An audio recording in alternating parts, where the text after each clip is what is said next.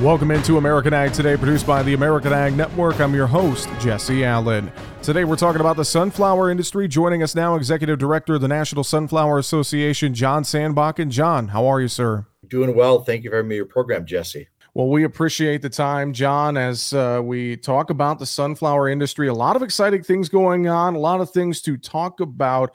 I want to just start. I know uh, last week in Grand Forks, uh, you guys had your summer seminar with the National Sunflower Association. A lot of uh, a lot of folks in the industry there. Talk about uh, the seminar last week and some of the highlights for us.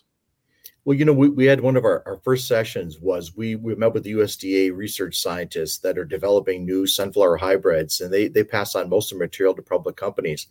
And um, you know, what we were looking at doing was seeing how can we improve hybrids for sunflower. You know, is it yield? Is it oil? Better disease package? And just overall, just talking about the future because obviously, you know, sunflower is, is going to be in strong demand here for the foreseeable future and, and down the road. Um, and so we just wanted to kind of, you know, get everybody's ideas, get their input, and and just overall how, what they like to see in, in their hybrids. Um, we also had a really good session uh, with uh, Mike Krueger. He talked about uh, renewable diesel and what does that mean for the vegetable oil industry. And you know, in, in Mike's presentation, you know, and, and a, a lot of folks have, have, heard about renewable diesel, but it, it's made from a 100% veg oil, a little bit different than biodiesel. That's a blend. And um, you know, it's going to be just huge for the oil industry, whether you're you're sunflower, soybean, canola, flax, you name it. Um, if we were to take every single acre right now in the United States, we still would not have enough oil to meet that renewable diesel demand and then also food use. So um, it just is a heck of an opportunity. And one of the things we talked about with hybrid development was how do we increase oil content? Uh, right now, you know, sunflower is about 40, 45% oil but we'd like to get to 50. Uh, you know, obviously, we're going to need more oil to fill all these markets. Very, very true. And you, you talk about that uh, uh, timeline on, on, some of that. I'm sure there's you know quite a bit of a process, as there is with with any crop, with any genetic that we're looking to improve. Uh, talk about what you heard from that discussion, as far as maybe a timeline to improve some of the breeding, some of the oil content, et cetera, John. Well, you know, there there's some really interesting, you know, material that's going to be coming out the next three to five years from USDA that they're going to share with all the seed companies. Um, I'm really excited about the work they're doing now, and you know, we're we were just kind of getting an update on on what they have done, and you know, in the future, like I said, we definitely have got to increase yield. We definitely want to increase our oil content because with sunflower, 80% of the value of that seed that you sell to a processor comes from the oil that you know the price of the oil that you get. So um, just a key thing for us and something that you know given the amount of oil that's going to be needed here just in the next five to ten years for both food and diesel um, we, have got to ramp it up well, you talk about that demand, of course, a lot of talk surrounding, you know, the U.S. sunflower crop this season, just with all the issues in the Black Sea and Ukraine. Talk about uh, this year's sunflower crop. I know we saw uh, quite a bit of an acreage jump, and we thought we would see that here uh, across the country as we got into this growing season. So, talk about what you've seen and heard as far as acreage here for this uh, this 2022 season, John. Well, you know, acres here, like in North Dakota, they they're up 49% from where they were last year. Uh, South Dakota is up 16%. And overall, when you look at oil acres, we're up about 31% here in the U.S. And overall, for all sunflower that we in confection in, we're at 29% increase from last year. So obviously, as you had mentioned with the Black Sea situation, it's really put sunflower in the spotlight. And, you know, given the significance of Russia, Ukraine, I mean, they, they produce – 60% of all the sunflower oil in the world. So, I mean, when you take that oil off the market or you restrict access to it, it really opened up some opportunities for, for U.S. sunflower oil. And, you know, from talking to the crushers, they're, they're getting, you know, demand from people we haven't heard from in years that are looking to buy sunflower oil. So, as long as that situation continues or even into the future when they're in the rebuilding process, I mean, it's going to put U.S. sunflower oil in a very good position to capture some new markets. Well, now we talk about that acreage jump. How are crop conditions currently looking? What are you hearing from sunflower growers, especially across the northern plains, John?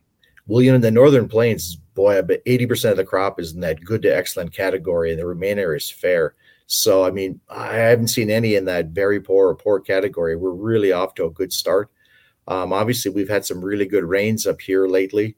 Um, we had good soil moisture conditions to start this season. So, Um, the crop is looking really good right now. It is a little bit behind, obviously, because we got planted a little bit later. But if we get the heat units, sunflower really can just take off very quickly and, and it gets going. And I think we'll be in okay shape.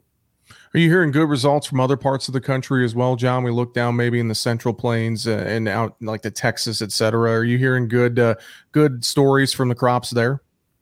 You know, in, in Texas, they, they've been impacted by the drought. You know, I mean, they started harvest already. They've got about 10% of their crop harvested, and the yields have been average uh, for that area, which, which, given the, you know, the dry conditions that they've faced, that, that is pretty good.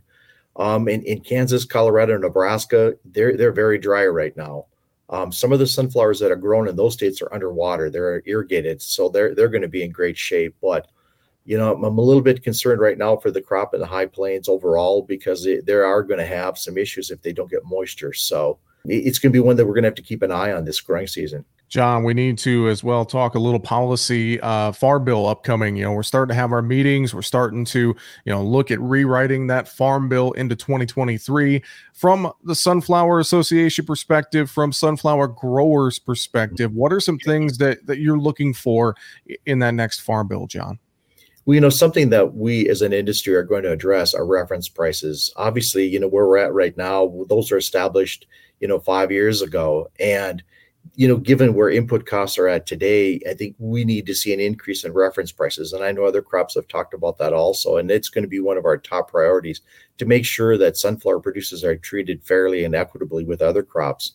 Um, crop insurance for us is, is is just so vital. I mean, when you look at last year with the drought conditions that we had, I mean, it made a huge difference for everybody. And so we're always going to be defending crop insurance and looking for a way to try to enhance coverage or is, is there a better way to do some coverage? I know there's been discussion of ad hoc disaster programs or having a permanent disaster program but if, if you can strengthen crop insurance and make that a better product that's probably the best disaster program that you can have. So it's going to be a, a big priority for us and then also research. Obviously as like i said is we're trying to you know enhance our genetics and, and getting a you know a better hybrid out there for growers and we do, we definitely want to make sure that research is fully funded because that that's our key to you know to expand yields in the future. Well, we appreciate the time. Folks can learn more online. SunflowerNSA.com is their website. With that, Executive Director of the National Sunflower Association, John Sandbakken, thank you for joining us today, sir. We'll talk to you again real soon.